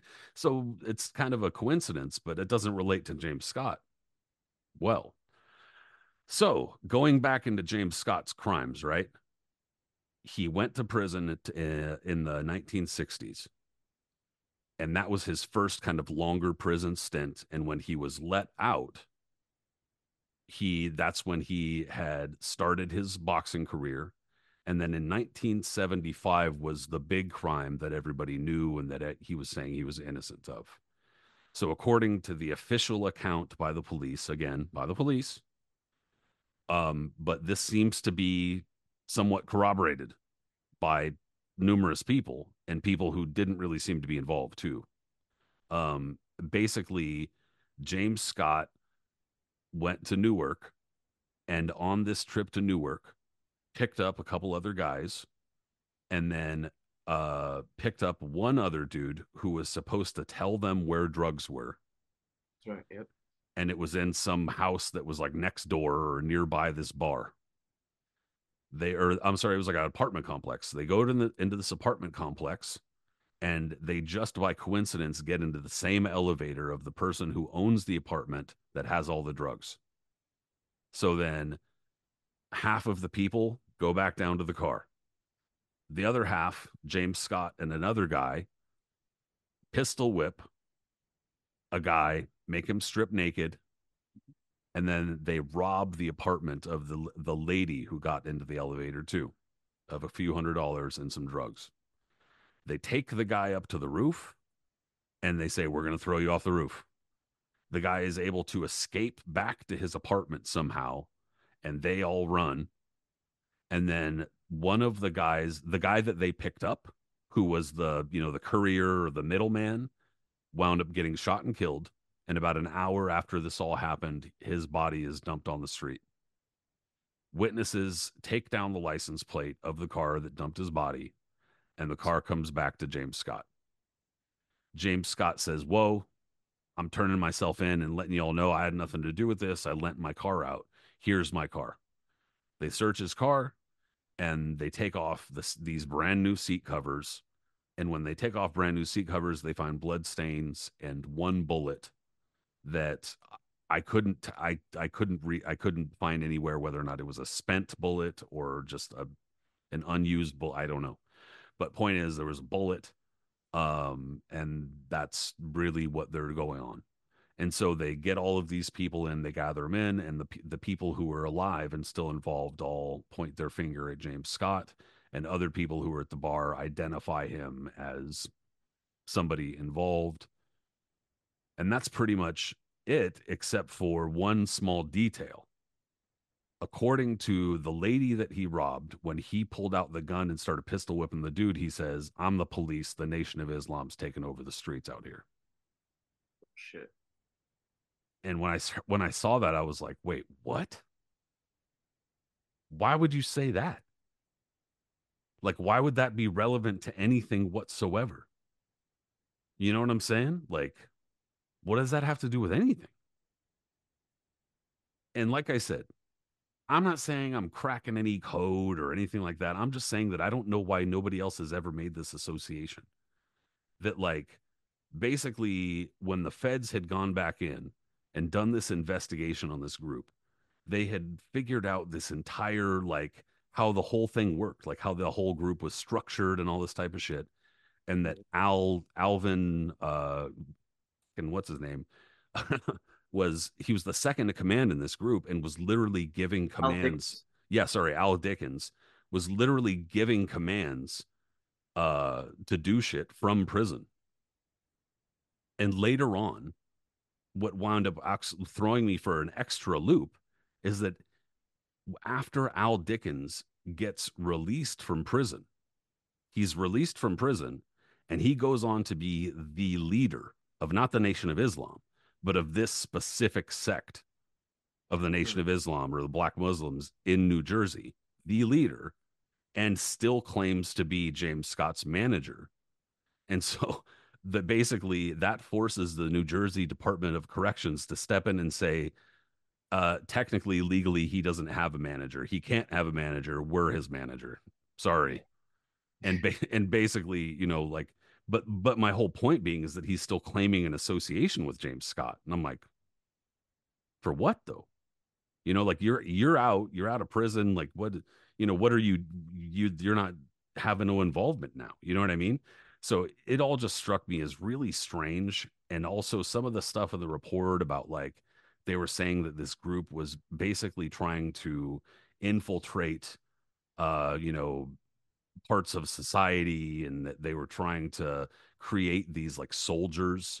They yeah. they called them soldiers that could that could fight and all this type of shit. And it got a little, the only thing that kind of gave me the stank face was that they fucking said that they were trying to make soldiers learn karate in prison. And I was like, all right, hold on. Wait, hold on now. Now we're starting to get a little bit fantastical. But in any case, it was it was still very weird, dude.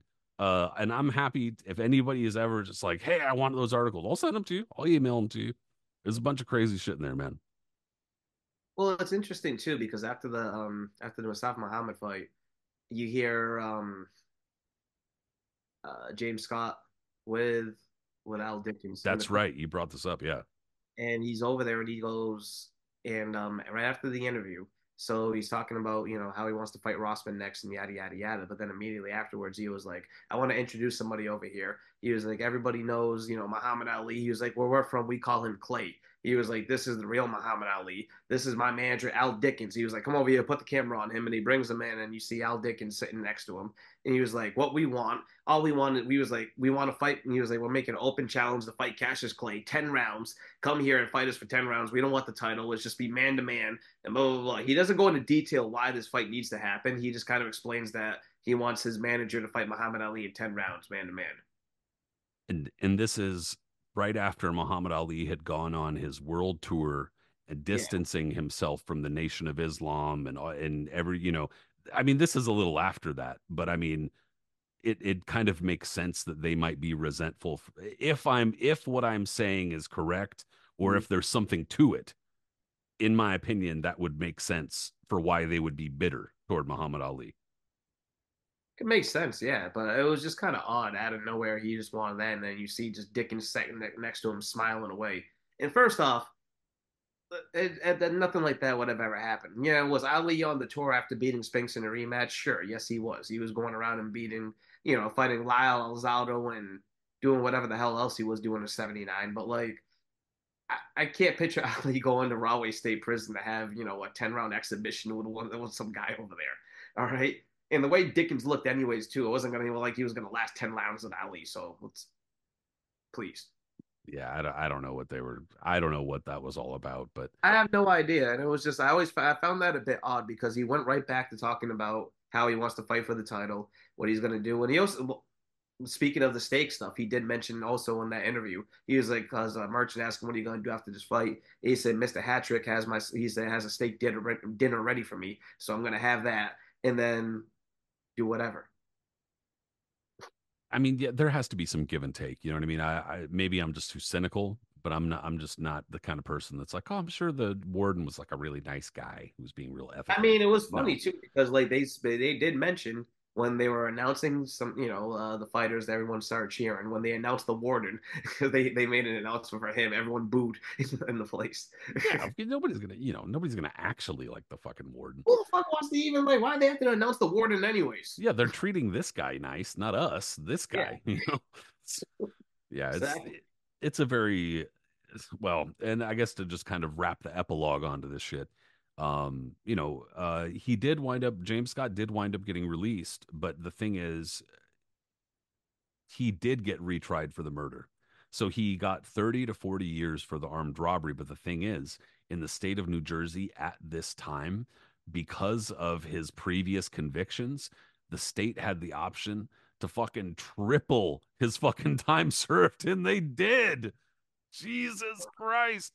They tripled his time served. So they did. And then on top of actually tripling his time served, and I don't know if they shortened it or whatever, but they tripled his time served. And then they retried him for murder, convicted.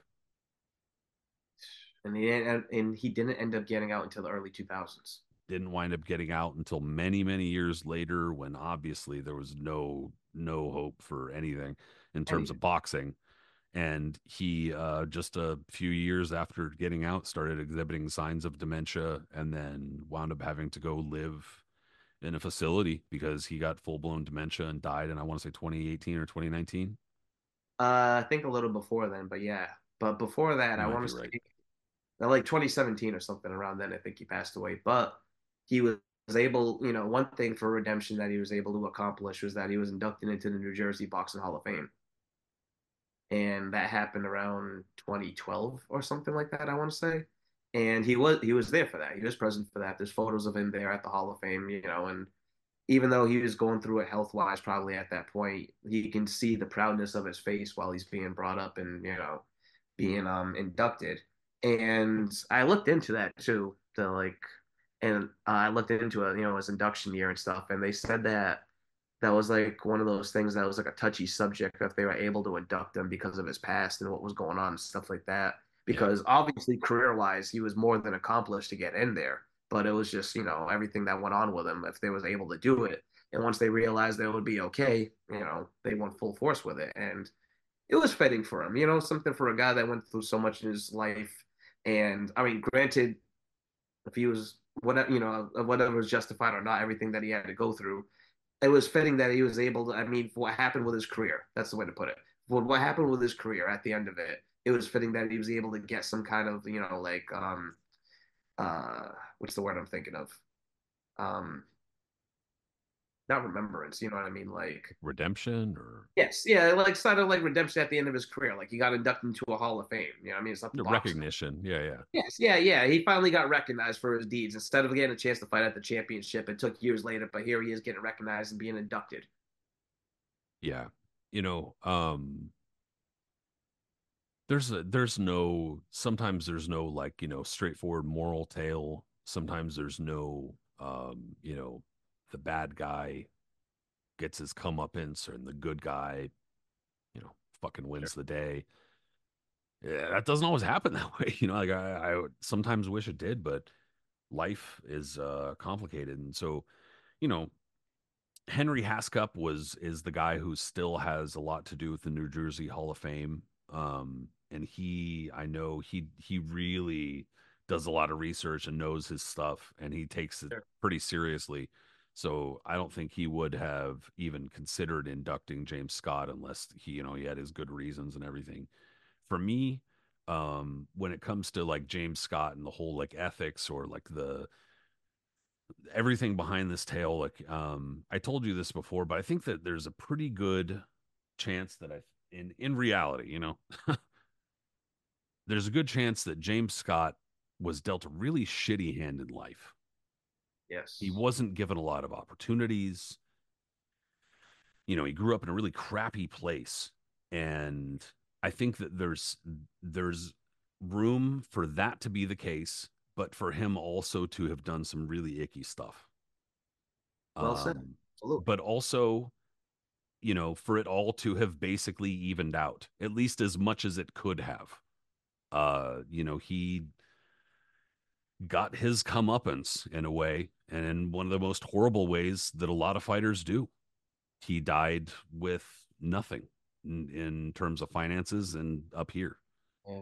and uh, and then and he, you know, and you know what's sad too is that he, he worked with kids too toward the end of his life. So I mean, you know, there's a lot to kind of balance out here. It is. I didn't mean to cut you earlier. No, no, but like, please. It, it's one. It's sad too because in interviews before some of his fights, you know, he's talking to Freddie Pacheco and others, and he's like, I don't plan on fighting that long. He was like, I plan on having all my faculties intact. He was like, I don't want to end up with brain damage and yada, yada, yada. And that's one of those things. It's a sad thing that, like in boxing, you can't predict who's going to get brain damage one day or not. Like, you know, you have a lot of these fighters that in retrospect, you look at their careers and they die of Alzheimer's, you know, C T, whatever it may be, like dementia, just put it as that. And you're like, for instance, like a guy like Paul Pender, right? I mean, like, granted, now we look back and we find out he played a lot of football as a youth and stuff, and that might have contributed to it, but you look at his overall career, he didn't have a ton of fights compared to a lot of his contemporaries, and he didn't really take a ton of punishment com yeah. a lot compared to his contemporaries either, because he didn't have that type of style. Yet he developed really, really bad Alzheimer's near the end, as his wife said, and when his brain was examined and how bad it was looking, stuff like that, you, you just don't know, you know? Um, yeah. Scott didn't seem like he had a long career. Obviously, he didn't because, you know, the gaps in between and stuff like that. But uh, who knows about the amounts of mounds and mounds of rounds he was probably sparring over at Rahway and other institutions, yeah. and things he was going through over there. You know what I mean? Maybe without headgear. Who knows? We don't know this stuff. So it's like. Yeah. And I mean, I guess not to get too much into like the science of, of it, but of they don't really know a ton about it yet, but it seems like there's a far stronger genetic component to Alzheimer's and dementia than just the getting hit in the head thing. And that's far more linked to specifically C T E and not dementia and Alzheimer's. But I mean, I was just, I don't know. No, no, no, no, no. I'm not, not to correct you at all, but, but we do see still a very positive correlation between fighters and those conditions. That's what, that's what we're still struggling to understand. When I think the overall lesson is just don't fucking get hit in the head repeatedly, you know, just avoid it as much as you can, you know, that's, that's the overall lesson. But no, um, you know, there, it's a crazy tale. And it is one of those kinds of tales where, you know, if somebody were to just make a movie about this one day, it may, it makes sense. I mean, how many fucking episodes have you and I done where we've ended and we've been like, are they going to make a yeah. movie about, you know, like here's the so material right here, just make the movie. All right, what do you think was Scott's chances against some of those contemporaries then back then? Because we can think of like some of those fights, and they would have been incredible, right? Like Scott against Conti, for instance. Um, that that would have been a banger. You know what I mean? Like I almost feel like I have to favor Conti at that point because Scott was still kind of younger in his career. Well, but I mean, Vic, Victor point. Conti was probably a pretty good. No, I'm just kidding. Am I actually am I pronouncing his lame name wrong too? No, no, you're you got it. I was, just I was like, around. Holy shit! I'm no, like, oh, John Conti for sure. Yeah, yeah. yeah, I was yeah. Like, oh, no, no, have I been botch butchering his name? No, names? I mean, if you're British, it's probably Conte, but you know, yeah, John Conti for sure. All right, but I mean, if you think about the time period, and not to get too deep into it, Conti was going through some stuff in the mid seventies as he was champion, eventually gets stripped, and his career never really recovered from that point. So if you want to put on that time time frame of when that could have happened, who knows, you know? Could have been interesting. Um, the Saad Muhammad fight, well, Ring Magazine actually used uh feature feature that as as a column in one of their What If um columns back in the day. So Ring back in the in the nineties um used to have a column where they would do like a computer simulation, I think it was, right? Like they would do basically what they did was they did a whole backstory of why of their what could have happened and why they didn't end up fighting. And then they would do a storyline of them actually getting ready to fight. They would come up with like a mock press conference. They were talking how the fight ended up happening and, you know, it's going to do that. Then they do do a round by round, you know, round one, so-and-so did this and that one did that, blah, blah, blah. And like they did fights like that up until whoever would win, whether it be by decision, knockout, yada, yada, yada. And I remember one specifically, like they did it for um, Graziano um, LaMotta.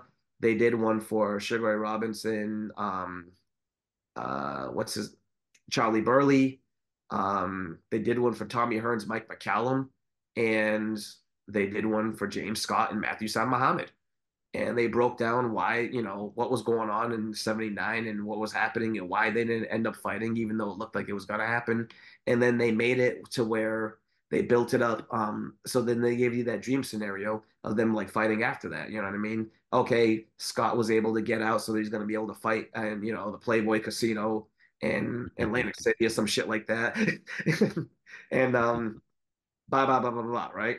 And so, yeah, they ended up having Scott, you know, end up getting stopped in the late rounds after back and forth, typical Saad thing. But it would have been fascinating, right?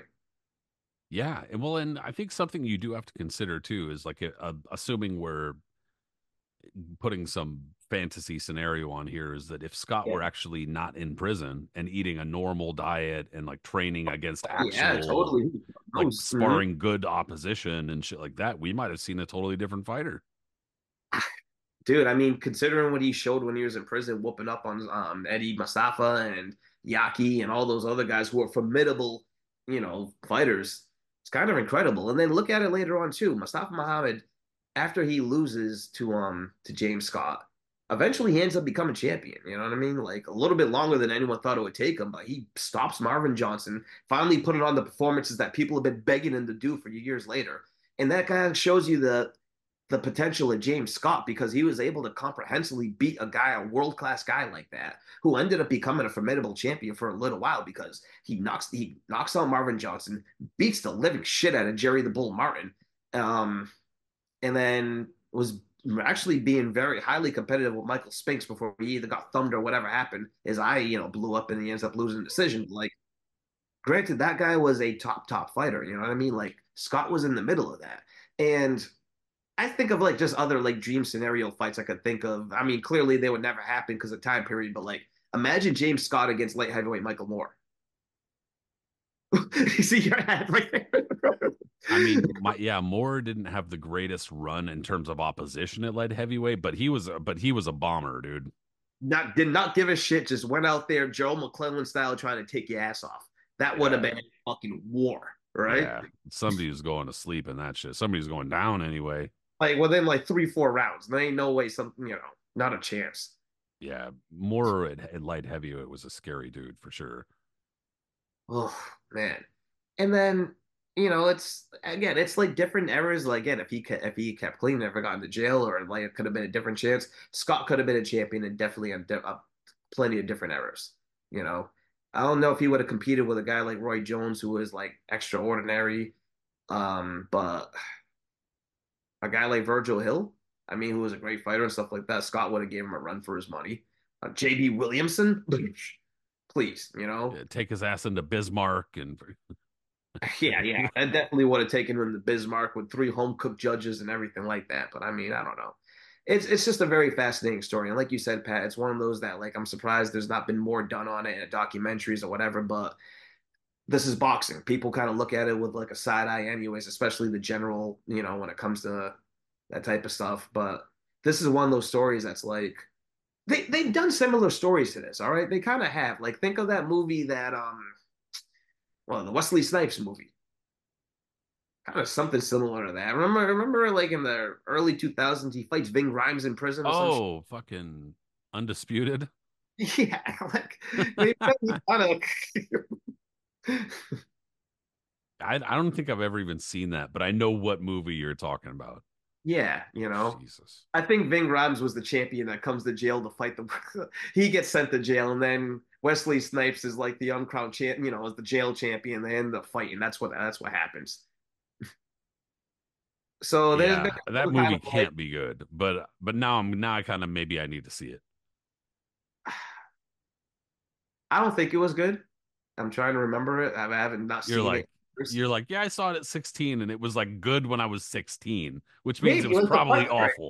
Right? Listen, the fight scenes weren't bad from what I remember. Like, it's not like actual trying to be boxing shit. Like, they're in the middle of a pit that they would do in jail and like slug it out, you know, Kumite style. So maybe it was like pulling out shivs. Yeah, bang, but I can't, I can't recall just sitting there and like having, you know, in my mind like a whole like backstory and give you play by play of what happened in that movie. But I mean, there's been kind of, that's what I'm getting at, is that there's been kind of similar stories put out there, but something just done on James Scott needs to be done. Whether it's just like a documentary or something, like it should be out there. Same thing with Saad Muhammad. Fuck, just do the whole seventies generation. I mean, my God.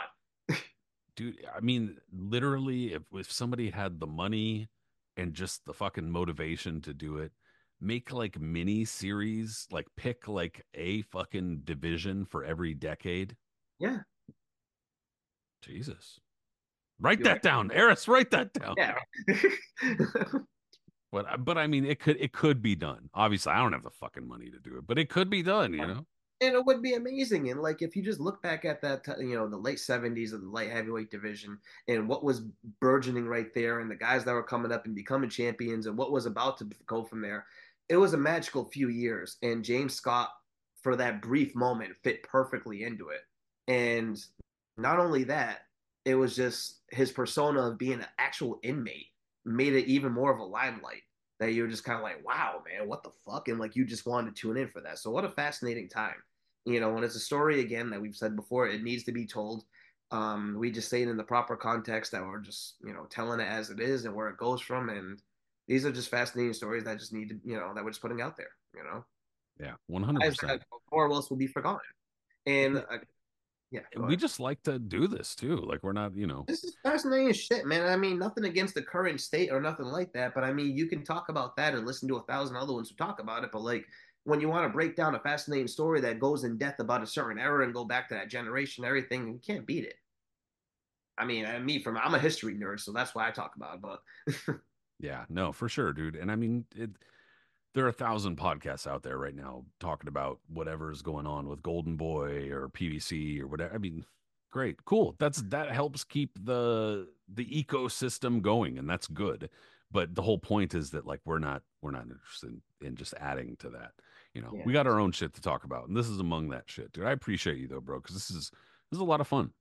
Absolutely, always a blast. Everybody, thank you so much for tuning in, uh, whether you listened in or watched. We appreciate you. Go ahead and subscribe, whichever method it is, and uh, you know, we'll try to get back whatever comments you leave and whatnot. We do appreciate those too. But as far as social media goes, if you are on X, God help you, seriously. But go follow my boy Aris Pina, Punch Zone Aris. Uh, follow my account, Boxing History, but also the Knuckles and Gloves Boxing Podcast is on X and also Facebook and Instagram too. So if you want to give us a follow on those platforms, we appreciate it. And Aris, we'll talk soon, bro. Have a good one, y'all. Later, everybody.